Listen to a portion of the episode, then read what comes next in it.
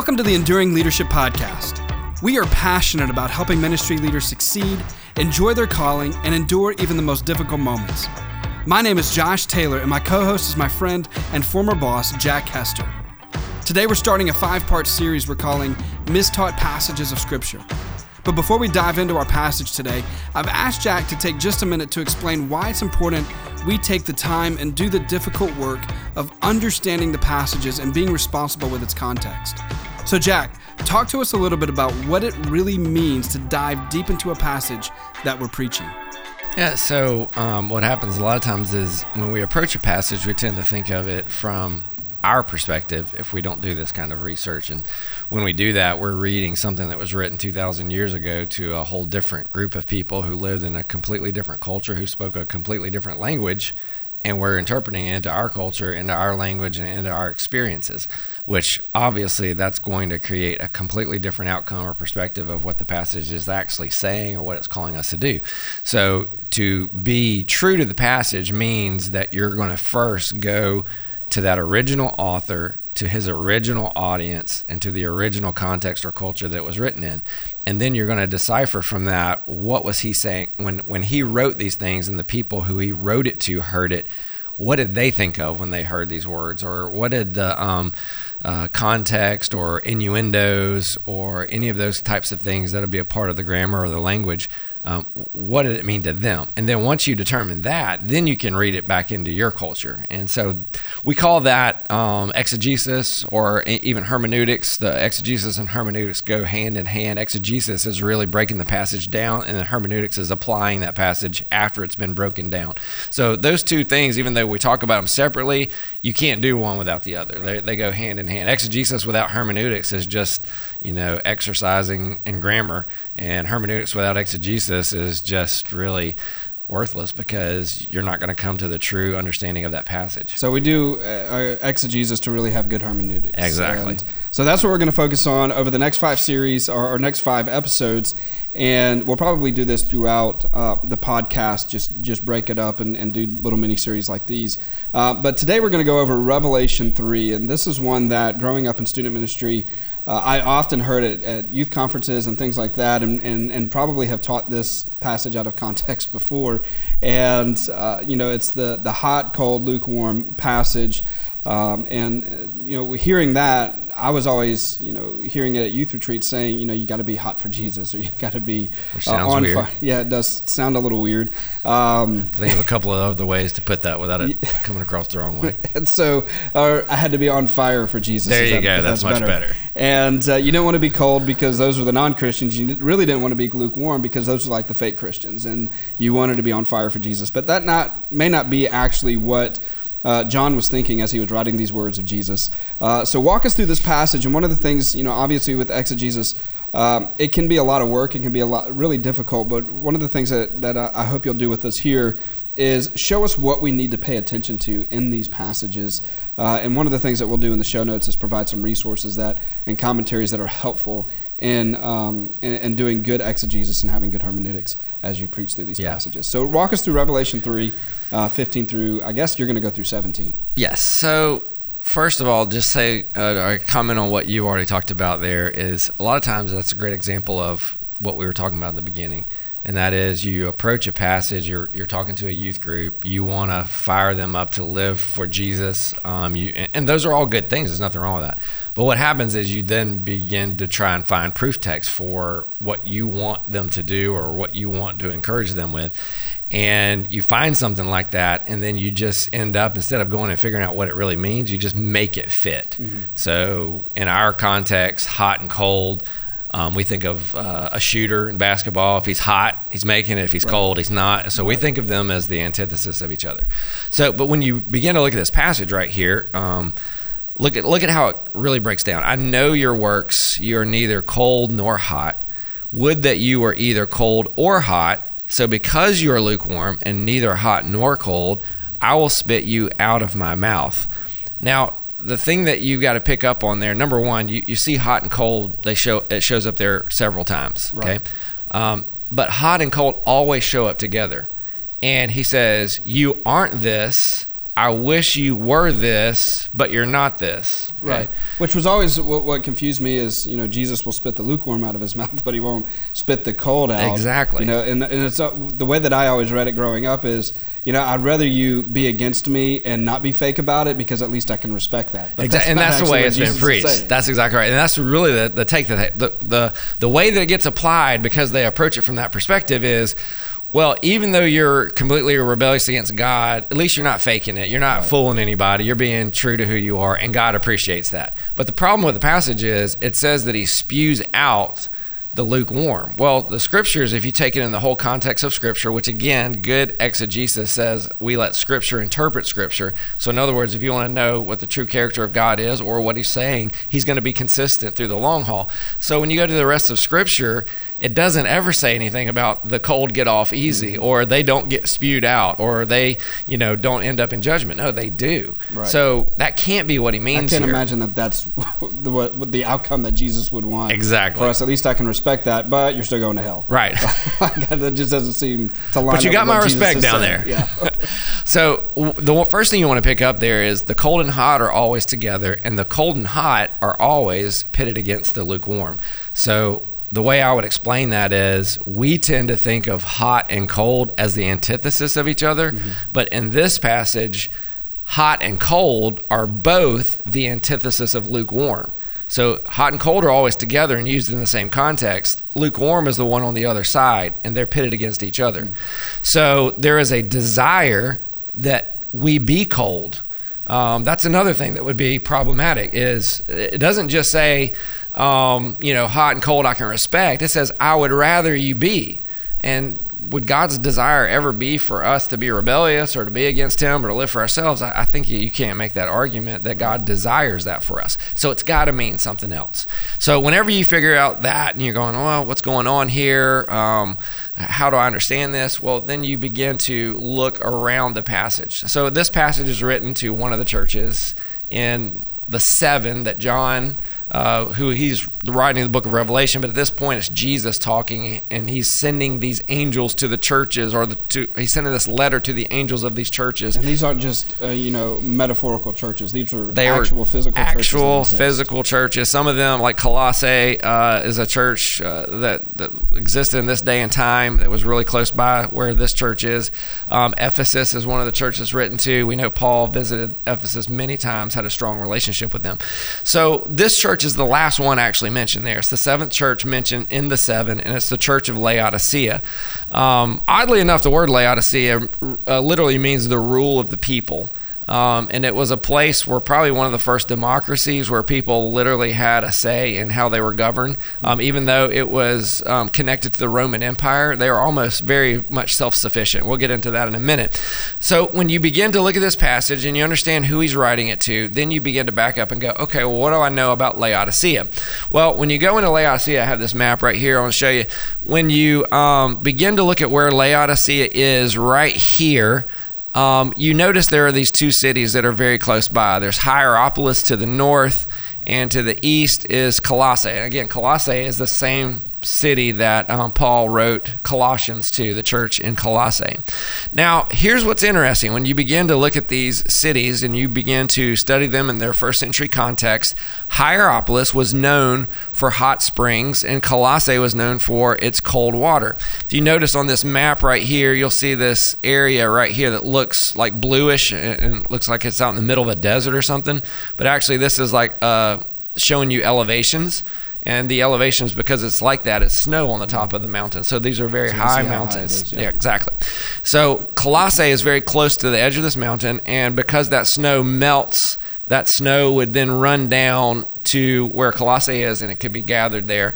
And they had very cold water. Well, travelers knew this and they loved to stop there and get a refreshing drink of water, especially on their long travels because there was actually a trade route that went through this area. So the travelers were known for getting there, getting that fresh drink of water. It was also used for medicinal purposes, just like we use it today, cold therapy um, for achy joints or injuries or anything like that. Now, Hierapolis was known for its hot springs. Um, it was much like what we have here in the United States. You can go to those places where there's those natural hot springs. You can get into them, and you know, it's like being in a natural, a, hot, tub. A, a natural hot tub. It's yeah. basically what it is. It's like a spa, and it was used for those spa-like purposes. Um, even then, the Roman soldiers were known for going to Hierapolis for R and R when they were having time away from their duties and responsibilities, and uh, so this was used for medicinal purposes, and it had a great benefit to the people who used it. Now, interestingly enough, if you notice where Laodicea is, it's not close to the mountains at all. It's out in the middle of a valley. It's close to this river, but remember this time they didn't have uh, pumps. There's a lot of work to get water from the river. Yeah, so you literally had to get it with a bucket because right. it would the elevation you're higher than the river is, and gravity doesn't work in your favor when that happens. So Laodicea was dependent on, actually, I'm going to kind of draw it right here. Uh, south of here is where some other hot springs were, and they created an aqueduct that would run from this higher elevation all the way back down to Laodicea. Okay. Well, this is about a five mile trip that um, that water is making through the aqueduct. So you can imagine starting off hot, by the time it makes that trip five miles and it gets to Laodicea, it's no longer hot, it's lukewarm. Okay, mm-hmm. it's not cold, it's not hot. Um, and also, one thing that we know is that when it makes that travel for that long period of time over a, a, a large time period when that aqueduct is, is being used, there are deposits, mineral lime deposits, all those different things that are being put into that aqueduct. So as the water runs through it, it picks those things up as well. When that happens, um, it actually creates a sulfur smell and taste to the water. Uh, the people in Laodicea, because it's all they knew and all they were used to, they got used to it. They didn't smell it. They didn't think anything of it. But the travelers who came through, who just had a nice cold drink in Colossae, you know, they would come and drink some of that. Different. it was obviously different. Yeah. yeah. they were thinking, where did this water come from? Well, whose mm. toilet did this come out of? Because that's what it was for them was like toilet water. Um, and so they were known for spewing it out of their mouth mm-hmm. because it was so disgusting and, and putrid to them. Uh, but the people in, in, Laodicea had gotten used to it. I would imagine, like, if you're going to a city, like growing up in South Louisiana, there was a place called Port Sulphur that had a lot of sulfur there. You could smell it when you drive into, or if you live in a city that has a paper mill or something like that, right? You can really smell it, or you you can't smell it if you've been there for a long time. But if you're visiting there, if you've been away for a little while and you come back, it's a strong smell. That's exactly I would right. Imagine it's probably the same with. It's kind of like when you're water. driving down the interstate and you don't, you're not used to paper mills, and then all of a sudden you go buy one, everybody in the car starts blaming each other of exactly. who, who, did this yeah. thing. Yeah, well, we've all been there. so that gives you the idea of where the water comes from. The benefit, the the uh, perspective that we're trying to pick up from this is the hot water here has a benefit, and the cold water here is also beneficial. So that makes sense of the passage now. I wish you were hot or cold. I wish you were refreshing. I wish you had healing properties to you. I wish you were a benefit to people. But instead, you're neither of these. You're this one. You're lukewarm. So not only does your lukewarm water doesn't serve any healing purpose or refreshment purposes, but it also tastes terrible. Exactly. And, and so Jesus is really coming and, and comparing them to the to the water in that area. Right. And in essence, um, you're no benefit to the kingdom of God. Mm-hmm. You're you're no benefit to those who are out there struggling and and um, really under the weight of sin and, and the consequences of sin, and you're not providing any gospel refuge. You're not providing any grace or mercy. You're not providing the hope of the gospel to these people because you've become self-absorbed and you've become lukewarm because of that. And the sad thing is, is you probably don't even notice and you don't even realize that it's happened. That yeah. that that is the take of this passage right here, which is pretty powerful. So walk us through verse 17 then, yeah. because obviously there's a lot more even in that one verse of going into this passage. Exactly. So 17. For you say, I am rich, I have prospered, I need nothing, not realizing that you are wretched, pitiable, poor blind and naked. So now, there's that not real, realizing part right there. Exactly. You think you're this, but this is what you really are. So, what do they think of themselves right there in that passage? They think they're rich. They think they're prosperous. They think they're they don't need anything. Uh, one thing that we know from uh, ancient history is that Laodicea, the city of Laodicea, actually had two earthquakes that almost completely destroyed the city. Um, Rome came in and offered to help them rebuild. And they had so much money there that they said, We don't need your help. And they literally, two different times in their history, rebuilt their entire So city. They were completely self-sufficient. They were completely self-sufficient. wanted to stay that way. Yes, which makes sense. You think you're rich and you think that you need nothing. You don't need anybody's help. But then he says, you don't realize you're actually wretched and pitiable. And then these last three are the key poor, blind, and naked.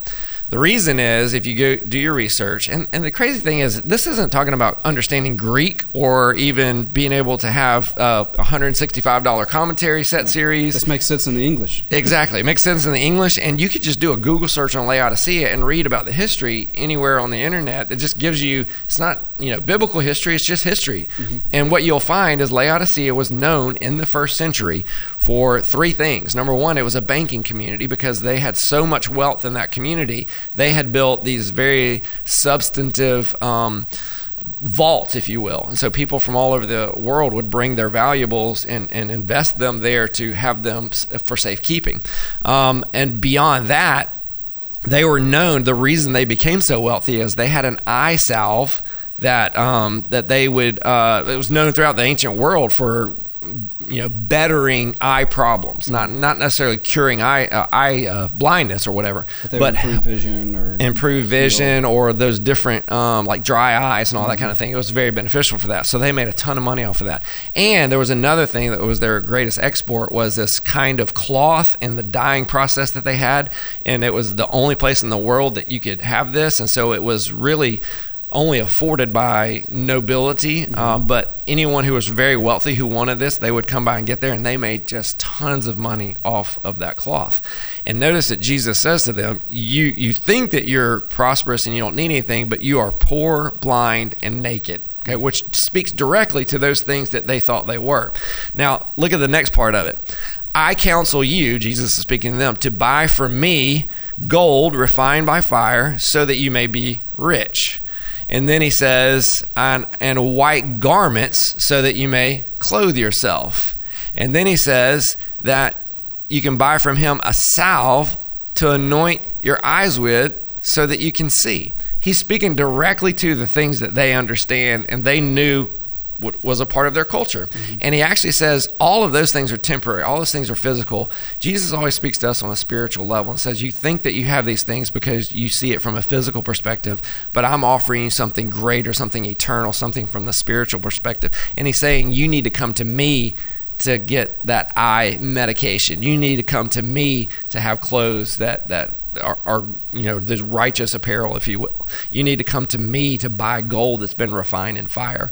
And so it speaks to that truth of Jesus is our resource for everything, and we got to quit quit thinking that in this life we are the ones who provide for ourselves and we're self-sufficient. When we do that, we become the rule of the people. We be, we think of ourselves as a, I mean, is there any truer picture of America than this picture right here of Laodicea? The rule of the people. We're wealthy. Um, we're very prosperous. Um, we are really the envy of the world as far as our. Um, so many of the different systems, our medical aspects, um, from our wealth and our banking systems to our economy.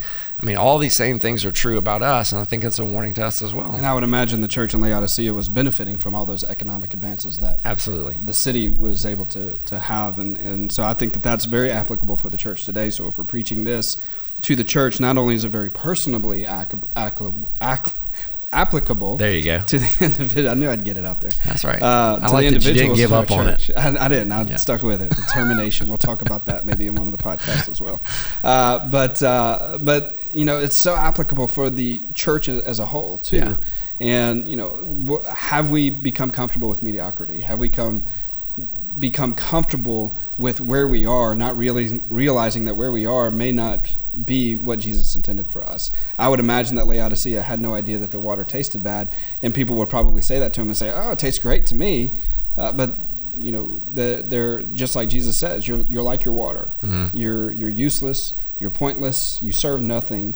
Uh, serve no benefit." To the kingdom, and you don't even realize You it. You don't even and realize Here's it, what I want for you. So, what do we know about Laodicea? Well, the beautiful thing about this is um, one thing we know about the culture after after John had this letter delivered to them, after they were able, obviously, to, to hear it and have it read, uh, of all seven churches, Laodicea lasted the longest. So mm-hmm. we think that they um, actually took heed to the warnings of Jesus and responded to them, and apparently had many years, uh, well over 100 years of, of success of sharing the gospel and, and being true to the gospel. So if you're listening to this, hopefully this was helpful for you, and maybe this is something that you could use to, to teach your church, or if you're a business leader, maybe a devotional in your office or something like that, but uh, or just for personal study. But I thought that's really interesting. Looking forward to the next four that we're going to walk through and um, and see how maybe these passages have often been taken out of context. Thanks, Jeff. Thank you for listening to this episode of the Enduring Leadership Podcast. If you would like more resources suggested books and commentaries, or if you'd like to book Jack or myself to speak at your church or organization, please visit our website, enduringleadershippodcast.com.